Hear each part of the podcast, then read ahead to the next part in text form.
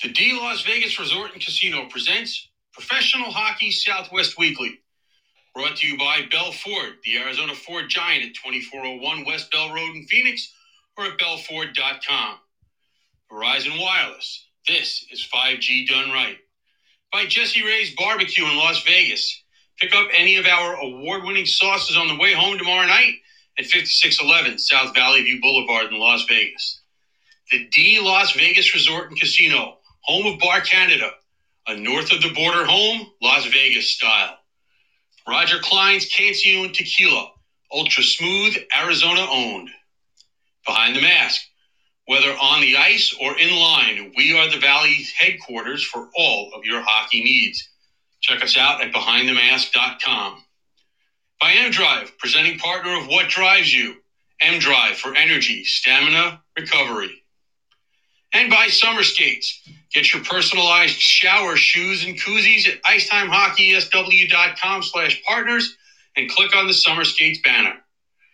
Professional Hockey Southwest Weekly, presented by the D Las Vegas Resort and Casino, is part of the IcetimeHockeySW.com network. Here are your hosts, Scott Strandy and Zach Bondurant. All right, welcome in professional hockey fans that may be listening to us live anywhere that you can get the Podbean app, which of course is anywhere in the world. Scott Strandy joining you from beautiful Scottsdale, Arizona. Where okay, scratch that. Not beautiful Scottsdale, Arizona today. A rainy, wet, snowy, you name it, Scottsdale, Arizona. And my co-host, as always, Zach Bondurant from uh, about the same weather conditions in Chandler, Arizona. Zach, how are you tonight? Good. Uh, trying to stay dry. Other than that, just cruising right along. I'll take this over uh, snow and minus weather any day. I hear you. Well, uh, Professional Hockey Southwest Weekly, presented by the D Las Vegas, is uh, uh, underway because hockey is underway. Uh, six games played for everybody in the Honda West NHL division. Uh, the uh, Henderson Silver Knights, the Colorado Eagles, and the Tucson Roadrunners have all gotten in at least a week worth of uh, training camps, I believe, and uh, even even the uh, Roadrunners played a couple of uh, exhibition games this last weekend. So professional hockey is back. I know you're chomping at the bit to get out there and get some photos, at least at the AHL level. So um, hopefully that's sooner rather than later. So just your thoughts, Zach, first to start things off on uh, the start of the NHL season and the first six games that were played. Uh, yeah. I mean, it's kind of. I think everybody's settling in, trying to f- uh, find their rhythm.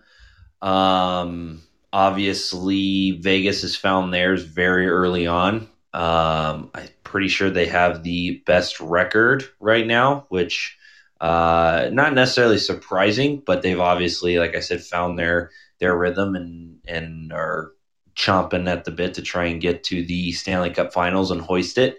Um, some of the other things I think that may be surprising is Montreal sitting on top of the Scotiabank North. Uh, I, that's that's a little surprising, honestly. Four wins, two overtime wins or overtime losses. So um, the Canadian, the uh, the Canadian division is uh, trying to settle in right now, and then a couple big trades that have gone on. Teams trying to figure out maybe they're finding uh, holes that they didn't realize before. And you saw Patrik Laine and get traded, um, going over to Columbus. So I think that'll be an interesting, interesting matchup, especially since uh, they're sitting second in the Discovery Central, and then Pierre.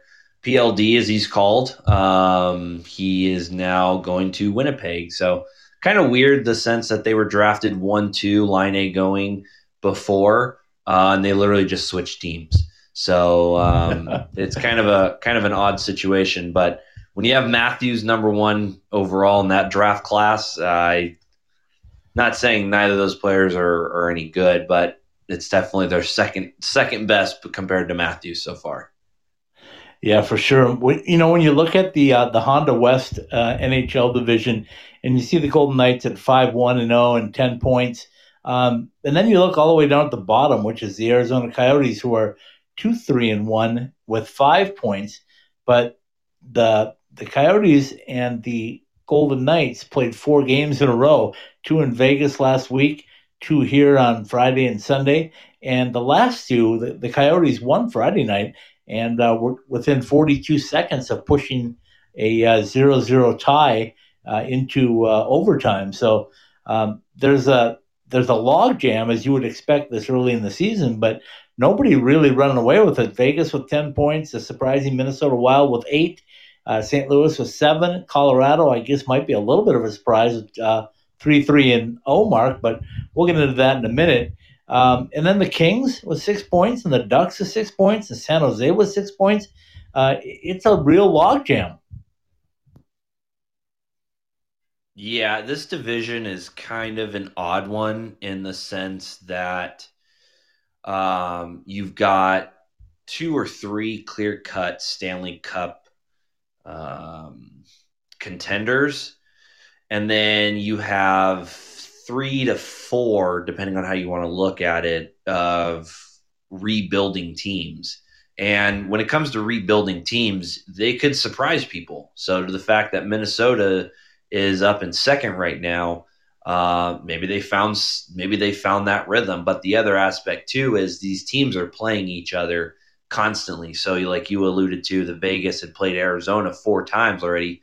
Well, Vegas won three of those, and if you've got you know Colorado going 500, LA and Anaheim going 500, and also San Jose at 500, you're going to be punched down to the bottom of the standings real quick.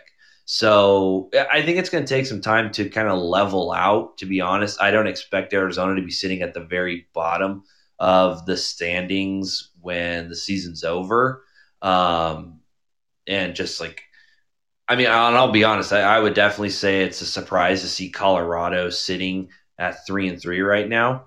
Um, but again, that's that's kind of what happens when you have the same eight teams playing each other every night or every other night is you know the standings are going to fluctuate for a little bit and you know you're not going to have people moving up quickly because they're playing out of the division. Um, but yeah i mean it, it's all going to kind of settle in and get you know settle the bottom. People are going to get um, in their rhythm and i think you're going to start seeing a little bit more of of st louis and colorado. Um, and I think honestly, Arizona showing that they had that um, loss. What was it? Was it Sunday where they lost one nothing? I mean, that's that's a really strong showing. Yeah. With with so. 42 seconds left on the on the uh, the regulation clock. So yeah, okay, and so, that was Kuemper playing out of his mind well. Oh, so. he stood on his head. He stood on his head. Uh, but yeah, so did Marc Andre Fleury. He just didn't get many shots. Uh, the Coyotes only generated like 16 shots. So, I mean, you're not going to win many games like that. You got to be uh, almost perfect if you're going to do that. So, for them to hang in the game until the last less than a minute uh, was pretty astounding itself with the with the Coyotes. But this is such an unusual season, Zach. Not only the matchups, uh, you know, is because divisions playing within divisions, but only 56 games, right? So you look at yeah. the uh, when the schedule uh, p- plays out, and you've got maybe played 20 games, you've played almost half your schedule. So it's really important, and I think we talked about this in our preview shows that um, the the team that jumps out and uh, builds a lead quickly um, may have the, the best opportunity to win the division because it's going to be so hard to come back. Like Vegas now won't play Arizona again until April. I mean, yeah, by that time, by that time, it could be all said and done. Uh, we just don't know, but uh, so it's going to be really, really interesting. Uh, I think the other thing that we haven't really talked much about are the taxi squads and how important they're going to be down the stretch. And and we know with uh, San Jose, for example, Brinson Pasichnuk, the former Sun Devil captain, is uh, on that taxi squad, and Arizona pulled up Victor Soderstrom uh, from their taxi squad and played him these two games at home against uh, Vegas. And by the way, he held his own very, very well. And so that's going to be unique in the fact that you're going to be able to get players that you normally wouldn't have around. Uh, and bring them in as needed. And of course, we know why. It's, it's due to the COVID policy and it's due to the possibility of injuries in a compacted season like this. But what are your thoughts on the taxi squad? Um, I mean, I think it's if you use it to your advantage, uh, in the sense that you know using it for cap relief. I think it's a really good thing. Uh, the other thing I think that's it that you can use to your advantage is you can uh, keep the players with you. So, for instance, um, Bowen Byram was on the taxi squad, was able to get under the COVID protocol, um, and he's able to play. Um, and if they feel that you know maybe he needs a little bit of time to practice, or uh, you know just maybe he's just not ready right now, uh, they can put him back into the taxi squad. Cap Friendly is showing him in the taxi squad right now. Um, I don't necessarily know how how true that is, um, especially after his past game with the Ducks.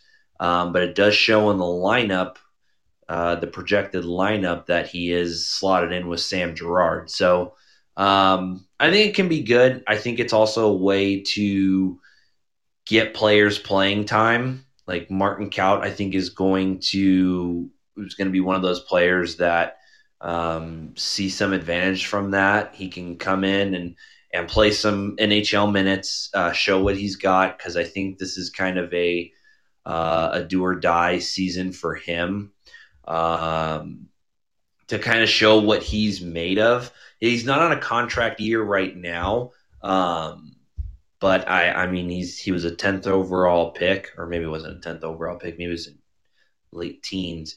Um, but either way, he he was one of those picks that Colorado used. Um, he was 16. That's what it was. So he was one of those picks that Colorado used. It was a first round pick, um, and I think it's kind of time to shine um, when he gets those call ups to the NHL.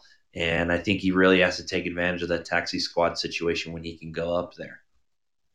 You know what? And the other thing I thought was unique uh, when I looked through the standings, and I have them in front of me now, and I look, and Vegas is a plus seven in goal differential. Uh, Minnesota is a plus three. Colorado is a plus three.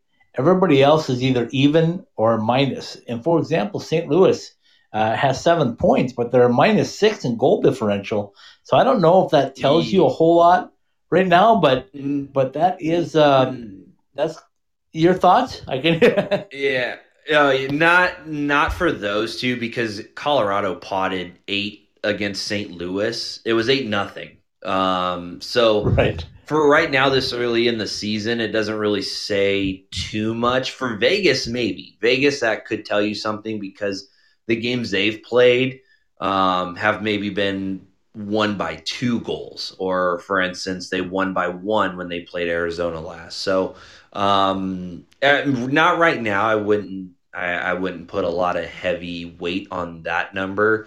Um, like I said, especially for Colorado and St. Louis because they did have that eight nothing game.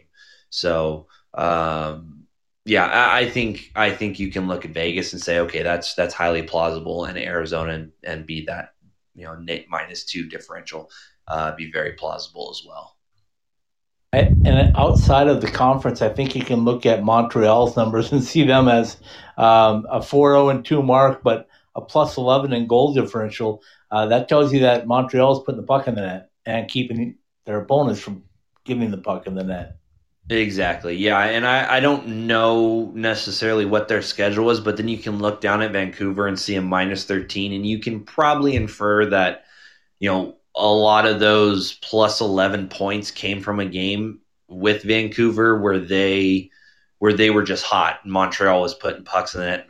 Vancouver couldn't do anything about it. Um, so yeah, and, and, that's kind of odd considering Vancouver's goalie tandem. Um, so yeah, it, it's one of those situations. I think goalies are trying to get into their rhythm. Um, you know, if nothing else, no position I, I at least I don't think so. No position in any other professional sports is as routine oriented as a goalie. Uh, pitcher may be tied for one for baseball. Uh, if not, it's a very close second. But um, yeah, right now, and we see this all the time, even with the regular 82 game schedule, the the standings fluctuate so much because those goalies are trying to find the rhythm, trying to find um, trying to get in the groove. The defense is finding their way. The coach is finding the the chemistry, finding finding the lines, just getting them situated in gameplay, players are getting used to getting hit again at this point. So, I mean, if you look around the league, there's only Dallas, Dallas and Florida have played two games. That's the least amount. So those teams right there are still getting used to being, you know, bodies put on them, um, and not by their own team. So, yeah, it, will continue to fluctuate probably until the end of this month, um, which will be next Sunday or this coming Sunday, and then I think you're going to start seeing the cream come to the top, and and everybody's going to find that that brand of hockey that each team is known for. Okay, we're going to take a quick break here in a minute, but the other thing I did want to say is about a week and a half, almost two weeks into the season now, every team in the league has at least three points, which I think is pretty uh, pretty phenomenal because uh, you know normally you'll see a team that that uh, maybe doesn't uh, doesn't win for the first ten games. I mean we've seen that with the Coyotes in the past and Ottawa and Detroit, uh, but everybody right now at least at least has three points, uh, which which I think is a good thing because there's a little more parity in the league. But um, let's take a quick break. Let's come back and let's start and uh, break down our three teams uh, here in the Honda Division West in our area. The Southwest will go with uh, Arizona first, then we'll go Colorado and Vegas, and uh, and then we'll jump over on the second half of the show to uh, to talk some AHL stuff. So we'll be back in about three minutes. Hi, this is Derek Stevens. Download your new sports betting app with Circa Sports. Get 24 7 access to a dynamic sports betting menu, including props, futures, cross sport parlays, in game wagering, and more.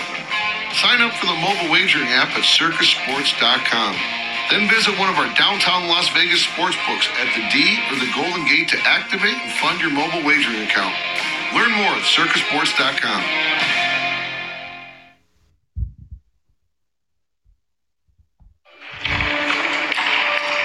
Really, JR? You think you can still do this? I'm focused. You're way too old to hit that target from there. I've been listening to everything you said. It's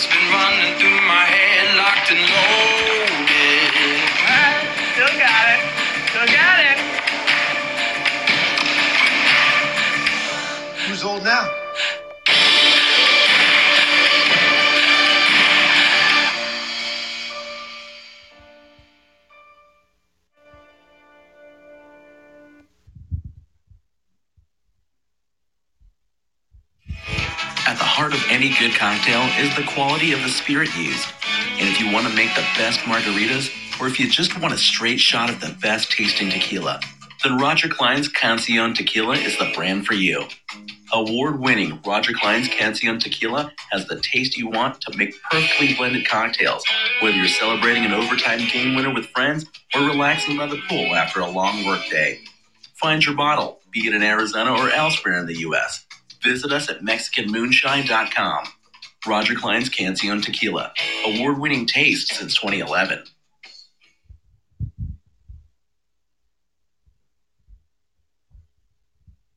I can't wait to get to Las Vegas and check out the fortress. Going to see the Golden Knights? No, stopping at Jesse Ray's barbecue for lunch. Oh, that fortress.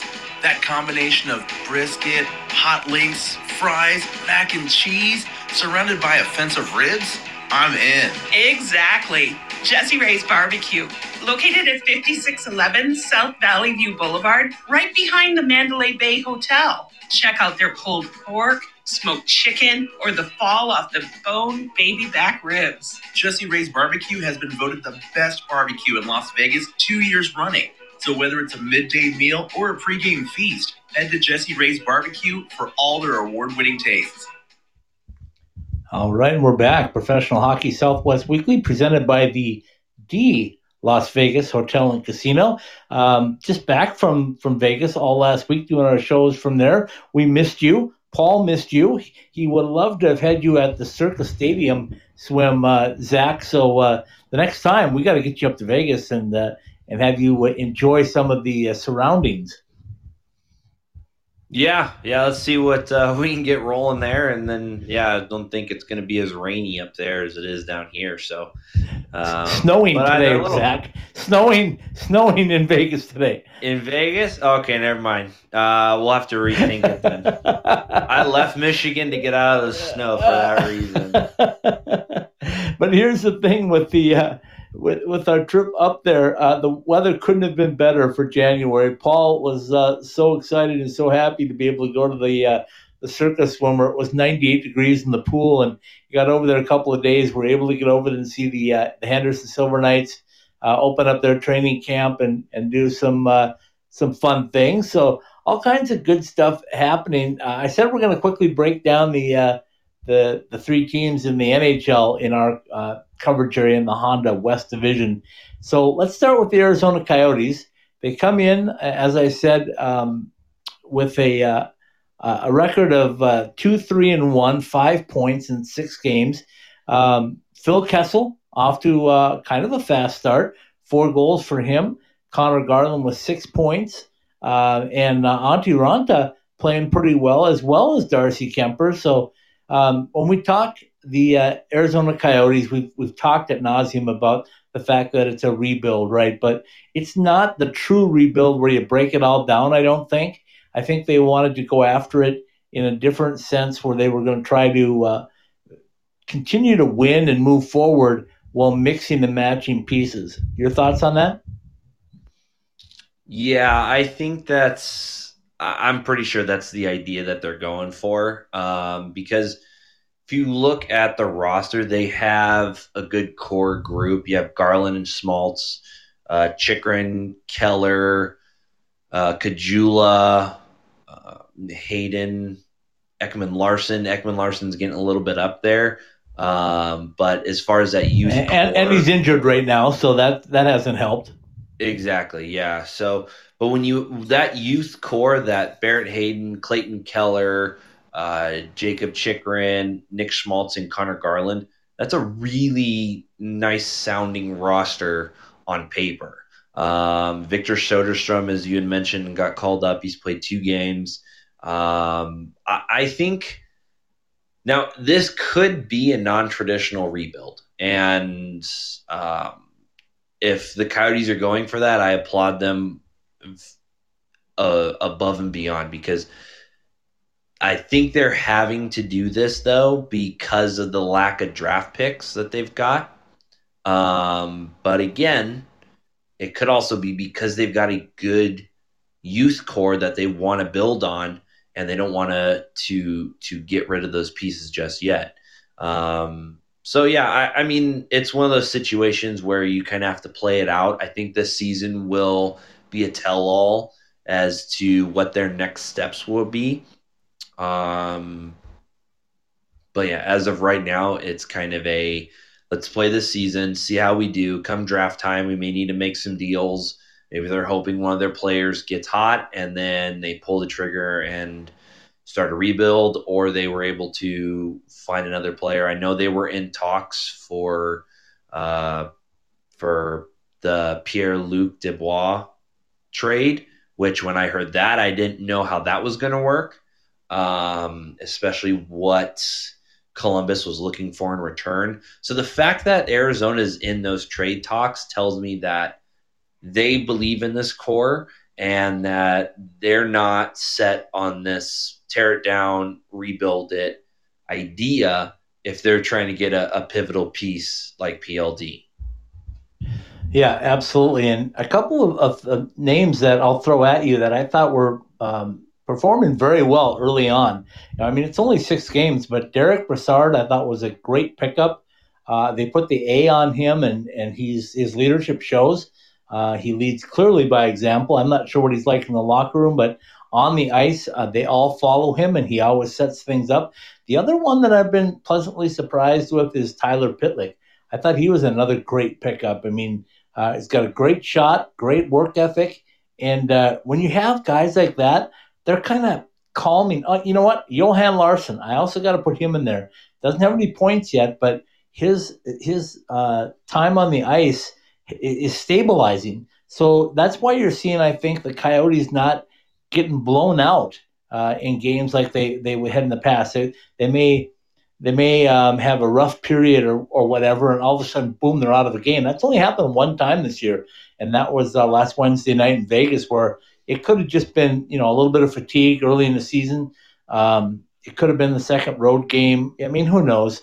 But uh, I think those guys are, are providing a real core of stabilization, which you can build around, like you just said with the younger players. So uh, kudos to the, uh, the the Coyotes for going out and finding those guys in their cap situation that they're in, to still be able to find good quality players. And then I think we're looking at guys like uh, Barrett Hayton um, starting to come along. We obviously saw Victor Soderstrom. Um, he held his own quite quite well uh, the last couple of games he played, especially against the Vegas Golden Knights.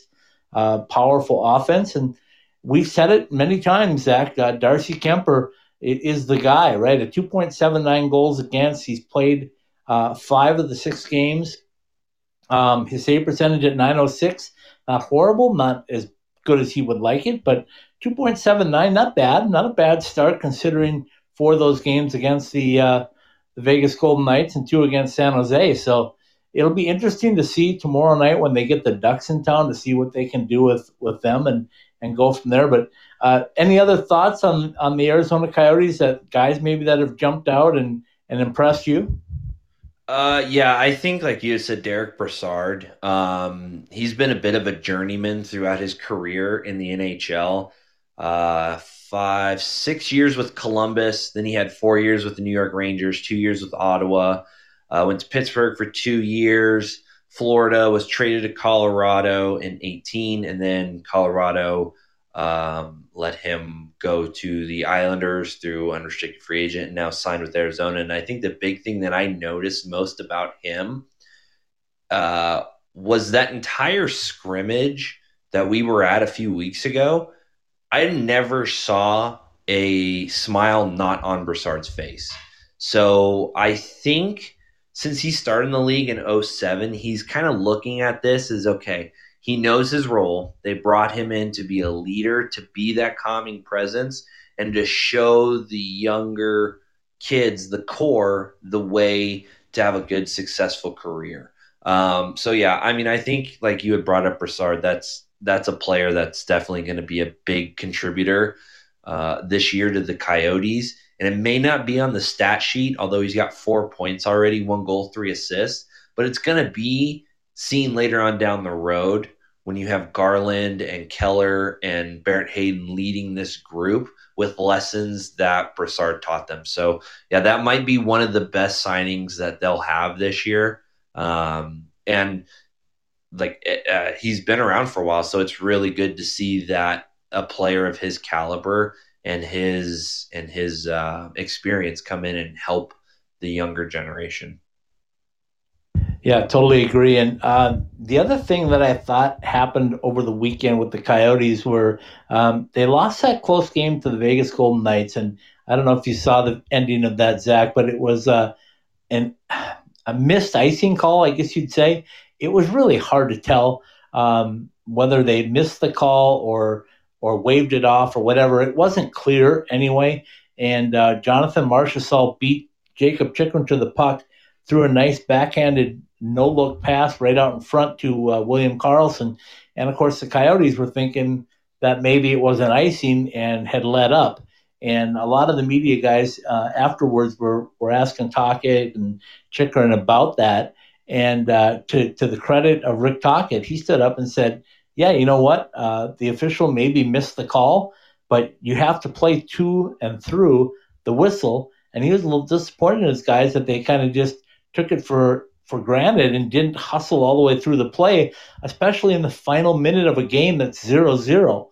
So I think that might be a uh, a turning point because typically um, when that happens to the Coyotes, it's like, okay, here we go again. And I know that because even our own beat reporter, Seth Askelson, will say that that was a typical Coyotes move or whatever. And, and maybe now Rick Tocchet standing up and telling the reporters that, you know, we're not going to talk about this being an issue. We're going to talk about what we're going to do to go forward. Right. And I, I think that was a, a huge move, and I think it'll pay dividends down the road. Yeah, and I mean, although you can look at it and say, you know, that's something that Arizona's known for. Um, you know, it could go one of two ways. You could look at it and say, well, that's just the the culture that's in that locker room right now, or you look at it and Rick Tocchet does exactly what he says. You know, we're not going to talk about it. He knows what he did wrong, and we're going to build on it, and it's not going to happen again. So, um, you know, it, it's just one of those things where you know he could have been gassed too. You know, it's towards the end of the game. You're looking, okay, maybe we go into overtime, or let's try and get it done there um, but yeah, you know, it's a lesson learned, and it's better to learn those lessons early on in the season and make up for them throughout the year than have that be done in the last game where it's do or die and you got to win this to get into the playoffs. So um, those lessons are that are that are suffered early on usually are the best lessons. Absolutely, and uh, we'll move on to uh, to Colorado. One final thing with the uh, the Arizona Coyotes. I know Ilya Lyubushkin is having problems getting back into the United States, and I know they miss him on defense. But uh, Oliver Ekman Larsson out. I understand he will be going with them on the road trip. Uh, they don't know when they're going to be able to get him back in action. He took a uh, really vicious hit from Evander Kane in their second game of the season. So we wish Oliver the best of luck in getting back. Um, when we move on to, to Colorado, um, Nathan MacKinnon doing Nathan MacKinnon things right off the get go, isn't he?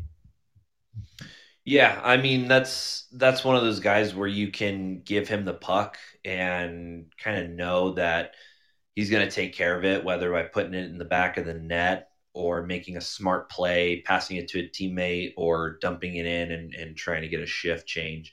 Um, yeah, it, it's he's going to be a part of this organization's potentially the history of it um, at the end of his career because the things he can do with his speed is is un, un unbelievable. I mean, eight points in six games.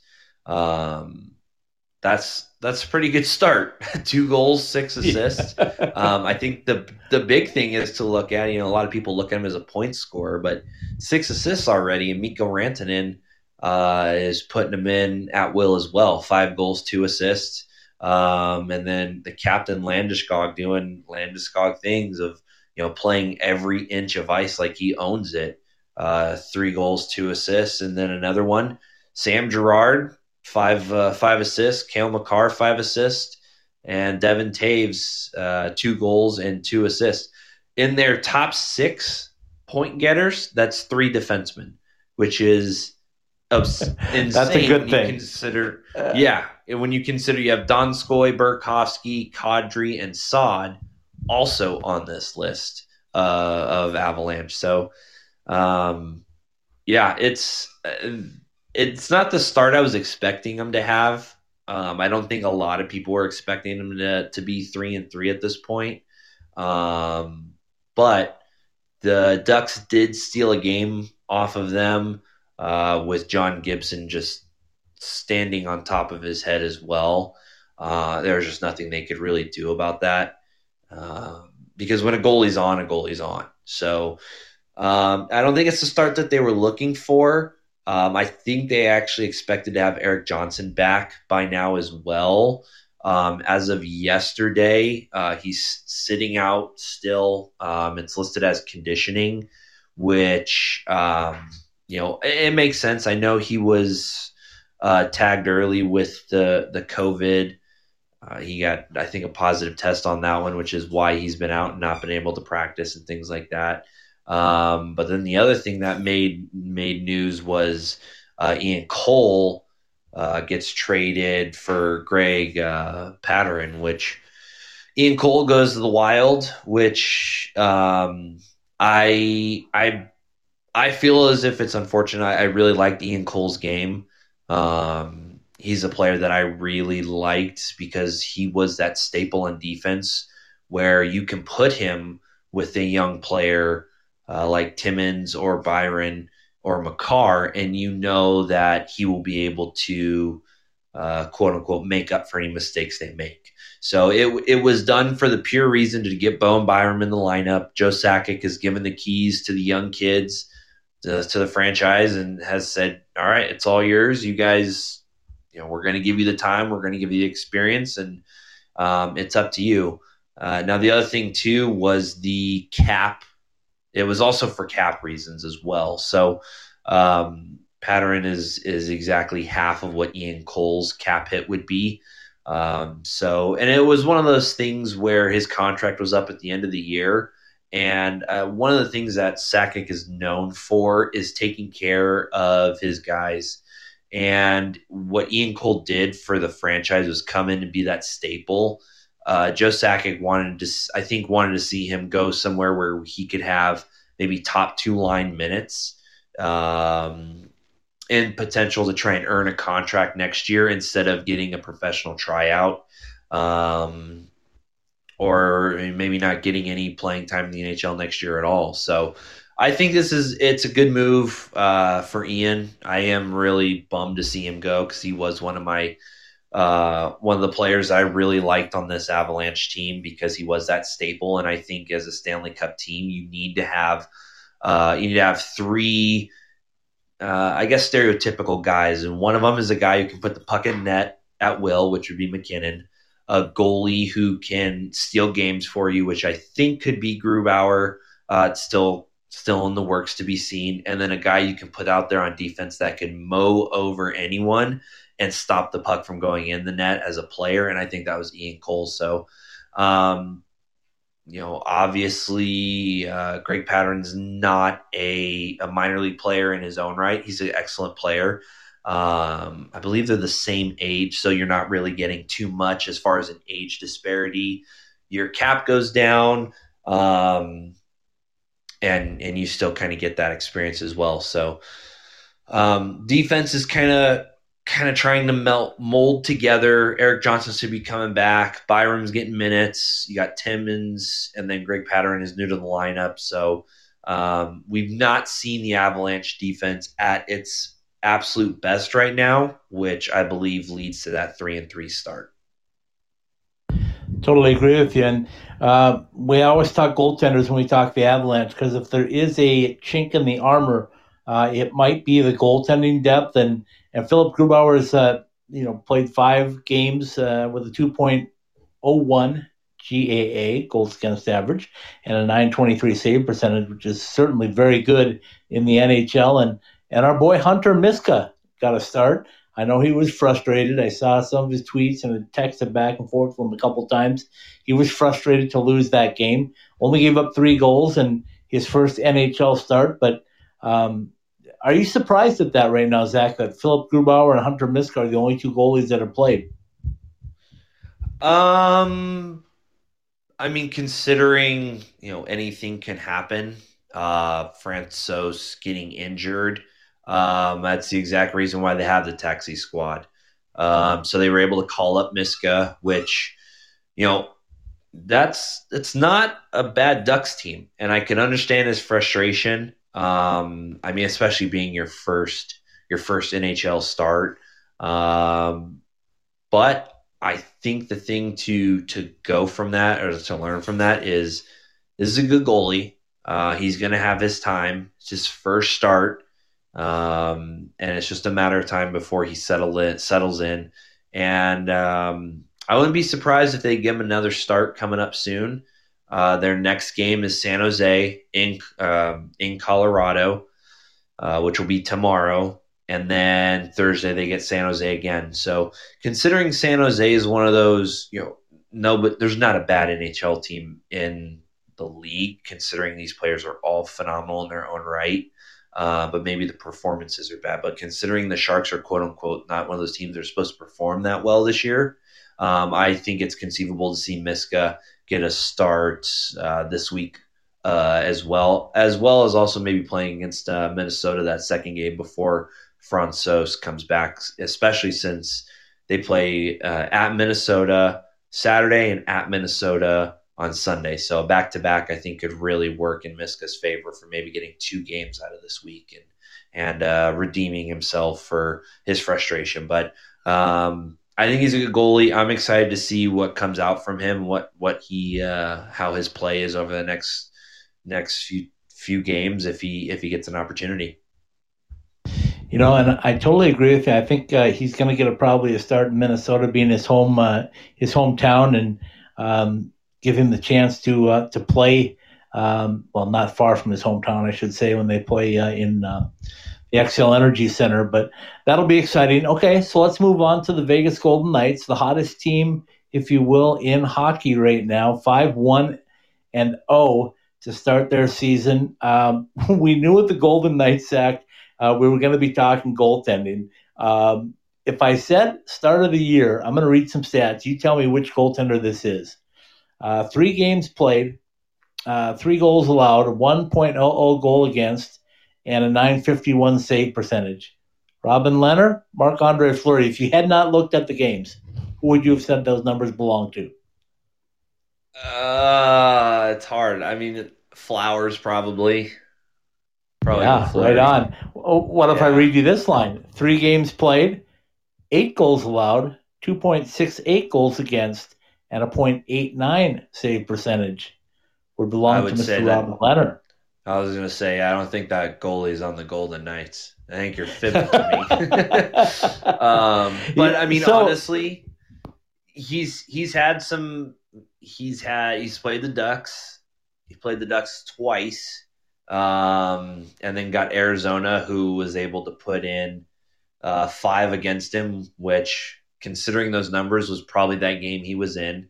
Um, and then Flowers comes in and shuts him out the next game. So, um, yeah, I mean, in all honesty, the fact that Lehner has those numbers and they're still number one in their division tells you exactly why the Golden Knights on paper are favored to win the cup because of that goalie tandem.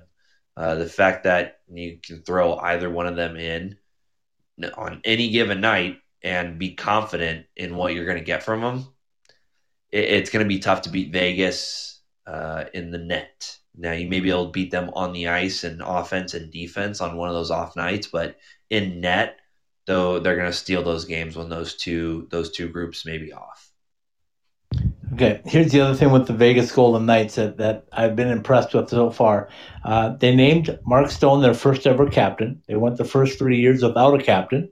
Um, and he seems to have gelled this group together. I know I had a chance to talk with some some Vegas people, um, media people, when I was up there last week, and and they said they were really worried that uh, this locker room might fracture if they got off to a slow start. Well, guess what? They didn't get off to a slow start, and a lot of that had to do with Mark Stone. Uh, last, uh, not this past Saturday night, but the Saturday night before, when uh, when we were at Stadium Swim, and it went to overtime. And seven seconds into the overtime, it was a two-on-one with Stone and Pacioretty, and Mark Stone just set up a uh, perfect saucer pass to Pacioretty for a goal that uh, ended up winning that game for him. Um, so Mark Stone being that glue that glue guy, and they had to get a chance to uh, integrate uh, um, Alex Pietrangelo, uh, and and then also you know some of the younger guys. I mean, Keegan Kolesar has been around a while, but he's getting a chance to to move in and out of the lineup with their cap uh, things that need need to do. And Cody Glass, the same thing. He's put on some weight now, looking better and better, and he's moved around within the uh, the lineup as well. I know one thing that was uh, different, Zach, is that because of the cap struggles, if you will, they they've really done some different lineup things. Like the other night, they played five defensemen against the uh, Arizona Coyotes.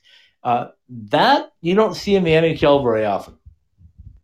Well, no, but I mean, especially when you got you've got guys like Shea Theodore and Alec Pietrangelo, um, you can afford to do that. Pietrangelo, Pietrangelo was a minute muncher up in in in St. Louis, he was able to go out on the ice and play hard top line NHL minutes, and Shea Theodore is the same. And I mean, Shea Theodore is in the Norris Trophy talk so far right now. I mean, we're only six games in, but the fact that you have a Norris Trophy, uh, a name being uttered for that right now is really strong for Vegas.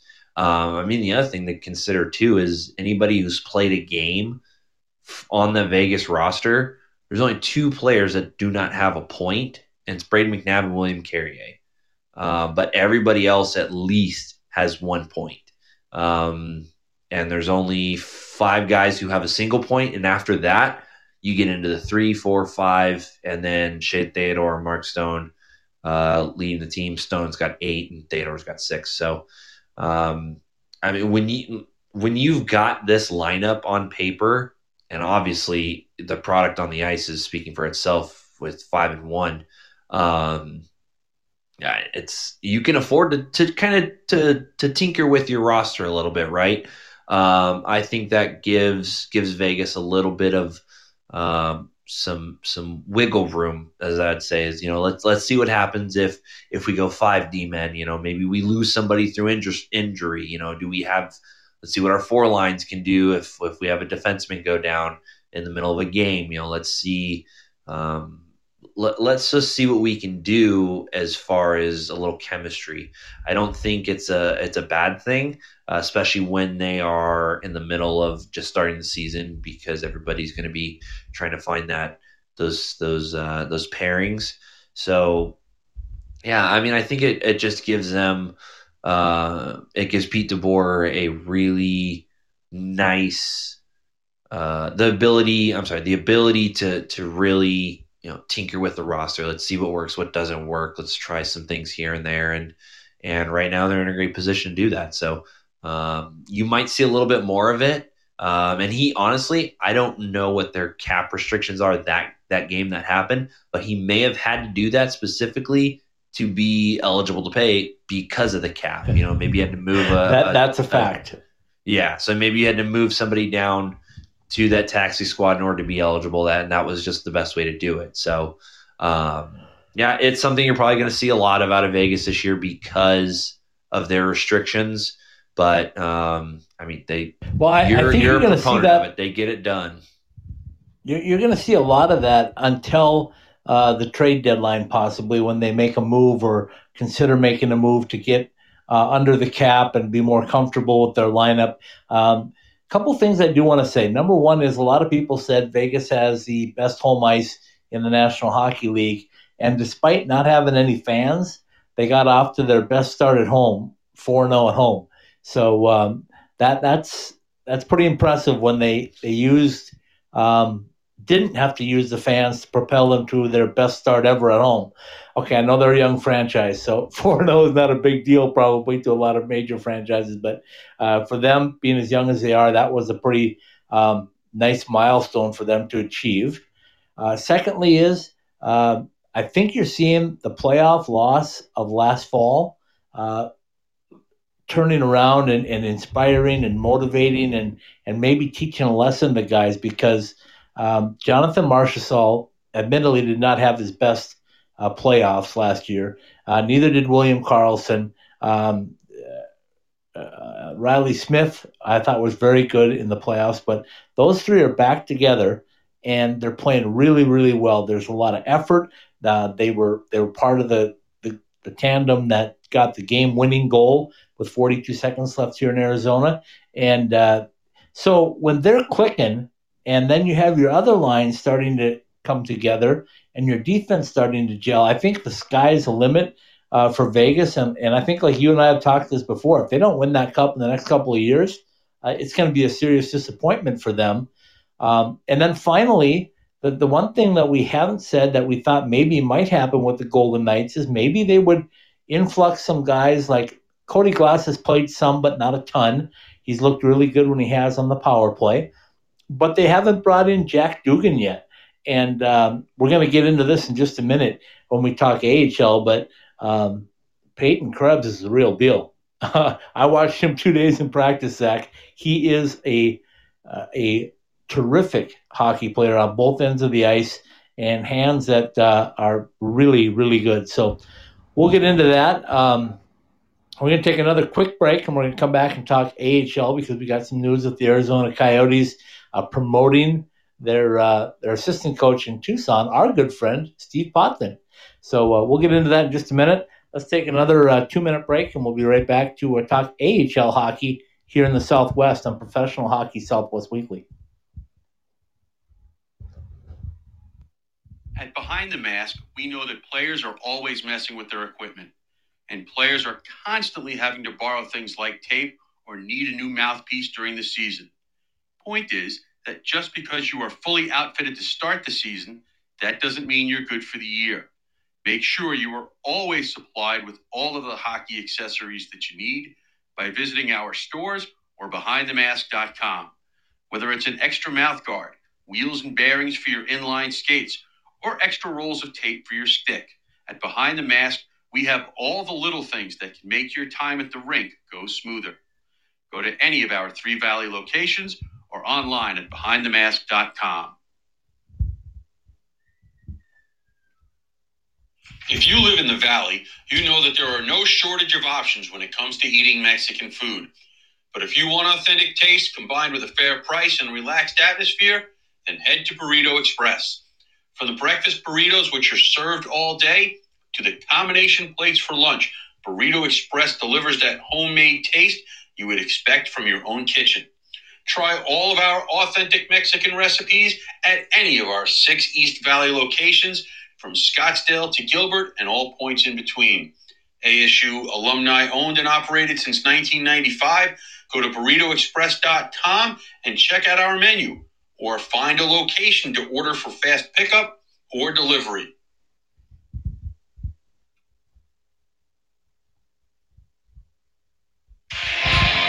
Hi, this is Derek Stevens. Download your new sports betting app with Circa Sports. Get 24 7 access to a dynamic sports betting menu, including props, futures, cross sport parlays, in game wagering, and more. Sign up for the mobile wagering app at circasports.com. Then visit one of our downtown Las Vegas sports books at the D or the Golden Gate to activate and fund your mobile wagering account. Learn more at circasports.com.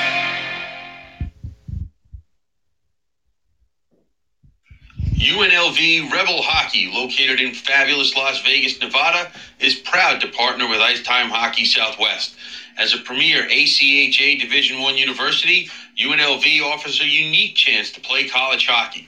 Experience a pro setting in Hockey Mad Las Vegas while you earn your degree in any of our over 300 majors in one of the world's destination cities.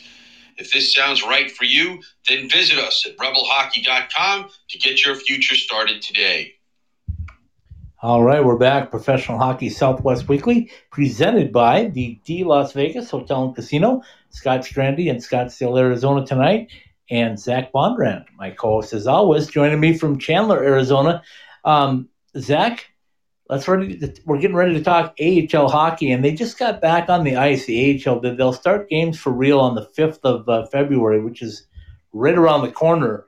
But uh, one of the things that happened with the Arizona Coyotes is they promoted our guy Steve Potvin as an assistant coach in Tucson to head coach when uh, Jay Varady uh, moved up to the the uh, NHL coaching staff. So, congratulations to our boy Steve, and uh, he got his first win tonight, albeit in an exhibition game. Yeah, yeah. I mean, um, I think that's actually uh, the perfect move for the for the Roadrunners. It's a Steve's been with the organization. He knows he knows the players very well. He's obviously proven himself to be a good coach. Um, he's always an excellent excellent uh, guest when he comes on the show. So I couldn't be more happy for him. He's a really good guy, and I'm excited to see uh, to see how his team does this year, and excited to get out to the rink and, and see him coaching as the head coach of the Roadrunners. Yeah, and his lineup uh, is is pretty solid. I mean, they, they came off of uh, you know the COVID shortened season, but he got the uh, the win, um, which was good. Uh, I mean, they they got the uh, yeah. I lost my train of thought for a minute. Sorry, folks. He got the Roadrunners got the Pacific Division Championship uh, because they were in the lead when the season came to a halt. He has a lot of those Yeah. players coming back, and a lot of guys that he can use. You know, Tyler Steenbergen and Lane Pederson and Jan Jenik. Uh, you just go right down the list: Michael Bunting, Dys- Dyson Mayo. Uh, just a lot of talented forwards. Yeah, and I think uh, I don't know if you had said uh, Brayden Burke, but that was their leading scorer last year. Um, and we had talked to him a little bit about uh, Braden, and he was signed as a free agent. Um, so I think he's going to perform well for them again. And I think I think it's a potential that they uh, that they take this I, I don't necessarily know what they're calling the division because they did have to kind of re-rack it, um, I believe, uh, in order to include like Stockton and Bakersfield. I don't know if they were in that division as well, but I think they have a pretty good chance of uh, of winning it. Um, Prosvetov will most likely be their starter, um, which in that scrimmage he he let in some few goals that were um, I guess questionable. But the fact of the matter is, is you know, it's the first kind of competition they've really had in a really long time. So um, I think I think he's got a really solid goaltending core. Um, he's got a lot of guys, like you said, coming back in the defense and offensive core. So uh, I think they're going to make some moves and they're going to make some noise. Yeah, I think they will. We'll know more, and we'll talk more about the uh, the Roadrunners roster as uh, they get underway. They're like I said, they played in uh, L.A. and on Ontario against the uh, Reign and uh, split this the series. But then they get our friends, the San Jose Barracuda, and I know you've got to be excited to have a chance to maybe get down there and, and see our boy, uh, Mr. Pasichnuk, not Brinson Pasichnuk, but Steenn Pasichnuk in the lineup for uh, for the Barracuda. Yeah, no, I think that's. Um, I think you'll be really excited for that opportunity. Um, and yeah, I I mean, anytime I get to photograph anybody, that's awesome. But especially somebody who's been so great to uh, has been so great to us specifically. The Pasichnuks have been nothing but generous with their time, um, and they're just they're just a great great bunch of guys. Um, so yeah, I, I'm really excited to see them get the next step and uh, take their game to the next level. And and I have no doubt that that both of them will be in the NHL or have some NHL games because of the type of games that they play. But especially Steenn because he's that uh, he's that player that brings the intangibles. Uh, he'll block pucks. He leads the team by example. So yeah, I'm excited to see uh, see him make his return back to to Arizona. You know, I know that you uh, you get a chance to uh, get up close and personal with Colorado Avalanche. But tell us a little bit about the Colorado Eagles because uh, a lot of people down here, especially when we added them, they don't know about the, a lot about the Eagles. What what do you think uh, of the Eagles roster right now, and where do you see them fitting in in the Western Division of the AHL? Um, that's a team that's going to to provide a lot of competition. Um, there's a lot of new there's there's not a lot of new guys on the AHL squad. A um, couple of the new draft picks that they picked up uh, from this year, but um, I think the big thing to kind of look at is the goaltending core. Um, all new guys. Peyton Jones just signed a uh, a contract. Uh, Penn State kid, so uh, something I'm excited for. Seeing a college kid getting a getting an opportunity as an undrafted free agent coming in playing for the Avalanche. Um, and Annunen is still playing in the Finnish Liiga, so he won't be in the AHL. Um, that's that's their top goalie prospect. Um, but yeah, I mean, when you have Martin Kaut, he's been vying for an NHL spot, so he's not he's not on the AHL roster like he was last year. Um, Shane Bowers is a player that I think you're going to see really take a step forward this year, uh, both on the stat sheet and in the locker room. He's been uh, been with the Eagles. I don't know if he was with them for the majority of the season last year or just a little bit. Um, obviously, COVID kind of made things a little um, shake things up a little bit and my my memory's not so great when it comes to him but i think you're really going to see him take a step forward. Sheldon Dries is going to be the staple in that locker room as the veteran. Um, and yeah i, I mean this, this is probably going to be a team that's going to really push to be in the top slot uh, because of the competitiveness within the defense and the offense. Um, but it kind of mirrors the colorado avalanche i guess dilemma in this fact that uh, a lot of unproven goalies within the organization. So, um, you know, we're going to see a strong offense and defense, and you're, I think, you're going to see um, between uh, Miner and Parker Gagan, Goggin. I'm sorry, Parker. Uh, I've probably butchered that name, and then Peyton Jones. You're probably going to see a lot of a lot of minutes between those those three goalies trying to figure out who the who the clear cut number one is. Okay, so let's jump over to Henderson. Uh, we're running out of time, but we'll we'll sneak this in real quick. And if you uh, want to know a little bit more about the Henderson Silver Knights, you can go to our YouTube channel or the website and take a look at the feature uh, Paul Hornstein and I did from uh, training camp. But the Henderson Silver Knights also have some new faces because everybody's new. Uh, but we'll start right at the director of broadcasting and communications, and Brian McCormack is uh, is back in Vegas. He spent some time there for a while. Uh, earlier, he's back uh, doing the director of broadcasting and will uh, be the guy, the voice of the uh, Henderson Silver Knights. But Zach, as I was watching the Silver Knights play, they played with the same style and intensity as you would expect of the Vegas Golden Knights. And guess what? Their goaltenders aren't too shabby. Both of their goaltenders um, looked really, really sharp. I thought. Uh, it's unique, and Paul and I commented about this, is that uh, they have one that catches right-handed, one that catches left-handed, which I'm sure is an advantage to their team to uh, to practice against. Um, Jack Dugan uh, was not out on the ice for the two days we were there. I think he's still on the taxi squad. Maybe he'll get some game action down in in Henderson, but we're not sure. But Peyton Krebs, Reid Duke, they were uh, making their mark. I, I, would be shocked if Reid Duke doesn't wear the C. He's been around a long time. He was the first ever uh, signee by the Golden Knights and making his mark in Henderson. And like I said, Peyton Krebs is uh, he's Peyton Krebs. Everything you saw at the World Juniors, you can amplify by about five, and that's what he's doing right now at the uh, the AHL camp. Yeah, and I mean, I think uh, they took a gamble when they drafted Krebs because he had, I believe it was like a broken heel. Uh, uh, Achilles he drafted. He had Achilles. Achilles. Okay, that's what it was. So yeah, so they took a bit of a gamble on him. Um, I know that when they took him uh, to the so-called experts, that was a little bit, I guess, not too high, but they were looking at it. Okay, this is this. They know this player is a really good player but the injury he has may have led him to drop down. Um, and Vegas Vegas took him with their picks. So obviously it's paying off. Um, his World Junior outing was absolutely phenomenal. It uh, it obviously didn't end the way he wanted it to, but um, it's just a stepping stone for him to make a, a large impact within this organization. And with a player of his caliber, um, the only thing he's got to worry about is when he gets the opportunity because Vegas is stacked from from head to toe with with heavy hitters. Um, it's just a matter of when he gets this opportunity.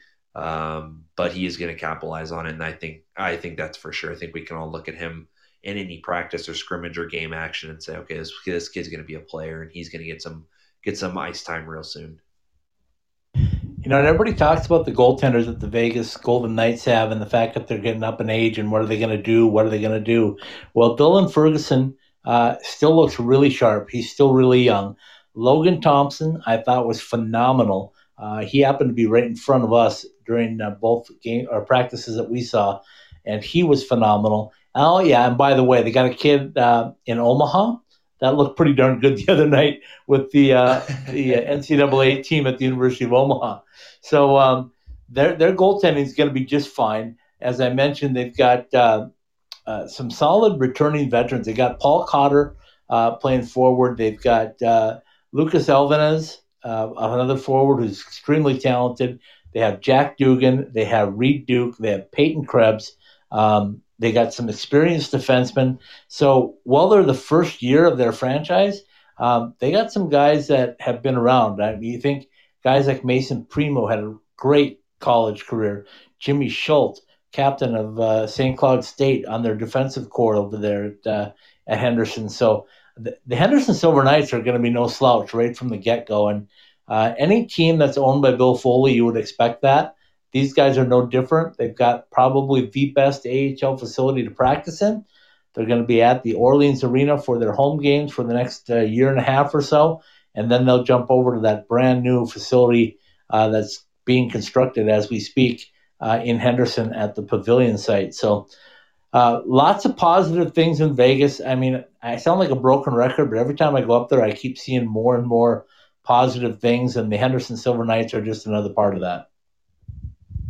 Yeah, and I mean it's uh, like you had said, it's it starts at the top, and obviously uh, the Gold Knights have set the trend for what they expect, and uh, guys who want to play for the organization are going to follow that lead. Um, so they know what the expectation is. They're going to come out they're going to they're going to sell out and try and do everything they can to make that roster. Um, and like you had said, they got a lot of guys coming up that's going to make that team uh, even stronger and more competitive. So it's it's it's definitely an organization you want to be a part of and not have to play against all the time because they just constantly look like they are going to be uh, they're going to look they're going to be contenders this year next year and barring anything crazy for years to come so it's a very strong organization yeah totally agree and the best part of it is this year uh, all three of our teams in the ahl are also in the western division so we're going to be able to uh, to see them a lot in Tucson, in Vegas, in Colorado. Uh, they will be squaring off against each other, which I think will be great. We already mentioned the fact that we'll get a chance to see a former Sun Devil uh, with the Barracuda. So that'll be a lot of fun. And I'm just looking forward to, to getting it underway. And it starts this weekend with a couple more uh, exhibition games in Tucson. And then on February 5th, it starts for real. So we've got lots of stuff to do between now and then. I'm working on trying to do uh, uh, our AHL stuff on a Monday, Wednesday, Friday basis where we'll have something up for you each of those days and keep track of what's going on with the AHL because I really think right now we're growing this into something that is going to be really exciting. This little West Coast uh, AHL group, and that'll only be enhanced when Seattle adds their team in a year or two. So uh, we're looking forward to it. Uh, thanks to everybody for listening. As always, we love uh, that you uh, listen and love that we get some feedback from you here and there. Another big shout out to Vegas for for um, putting us up for the Vegas week. The D Hotel was certainly a big part of that. Our guests up there were fantastic. We had a great time uh, seeing the facilities, seeing the Henderson Silver Knights, getting over to Stadium Swim. Uh, just a lot of fun, and we'll look forward to doing it again sometime in the very near future. So on that note, we'll say goodnight, and uh, we'll do it with little Roger Clyne and the Peacemakers De Niro as soon as Zach finishes his read. All right, Professional Hockey Southwest Weekly is brought to you by Roger Clyne's Cancion Tequila, ultra smooth, Arizona owned. Go to MexicanMoonshine.com and try our original cocktail recipes. Voted the best Ford dealer in Arizona, Bell Ford, the Arizona Ford Giant, is the presenting partner of the Sunday Special. Ask to see our friend Kevin Wood. Tell him Ice Time Hockey SW sent you to see the top selling line of Ford trucks and more. The D Las Vegas Resort and Casino from Fremont Street from the Fremont Street experience to the iconic American Coney Island restaurant, we are more than just a great gaming action. Book your spot at the D.com. Verizon, the 5G and the 5G Ultra Band for the business that America's been waiting for. Buy summer skates, fall, winter, it doesn't matter. We still like to keep our drinks cold. Get your personalized koozies and shower shoes. Go to icetimehockeysw.com slash partners and click on the summer skates banner. By Behind the Mask and BehindTheMask.com, where we can provide for all your hockey needs for inline or on the ice. See the website or our three Valley locations for more. Whether it's playoff time or any time, it's always time for the best barbecue in Las Vegas. Jesse Ray's Barbecue. Call us at 1 702 541 5546 or go to jesseraysbarbecue.com. Jesse Ray's Barbecue, it's all about the butt. By M Drive, Monday is not only for Professional Hockey Southwest Weekly, it's also Gym Day. So go to mdriveformen.com use promo code ICETIMESW at checkout for 20% off M Drive for energy, stamina, and recovery. The D Las Vegas Resort and Casinos, Professional Hockey Southwest Weekly, and all the Ice Time Hockey SW podcasts are live every week on the Podbean app, available for download at the iTunes Store, Podbean, the Google Play Store, Spotify, Stitcher, iHeartRadio, and on the TuneIn app. Ask to see Alexa to turn on your ITHSW podcast. Professional Hockey Southwest Weekly, presented by the D Las Vegas Resort Casino, is part of the Ice Time Hockey SW.com network. Very well done, as uh, usual, my friend. We'll say goodnight with little Roger Clyne and the Peacemakers, and hope that you'll tune in tomorrow night for another College Hockey Southwest Weekly podcast, and of course, Wednesday night Club Hockey Southwest Weekly podcast. Zach and I will be back with you on Monday night. Hopefully, we'll have a guest. We tried to get three of them. Uh, they all had conflicting uh, things going on this week, but hopefully, we get somebody on so we can uh, let somebody else talk instead of you and I for a little while. Sounds good. All right, we'll say goodnight with a little De Niro from Roger Clyne and the Peacemakers.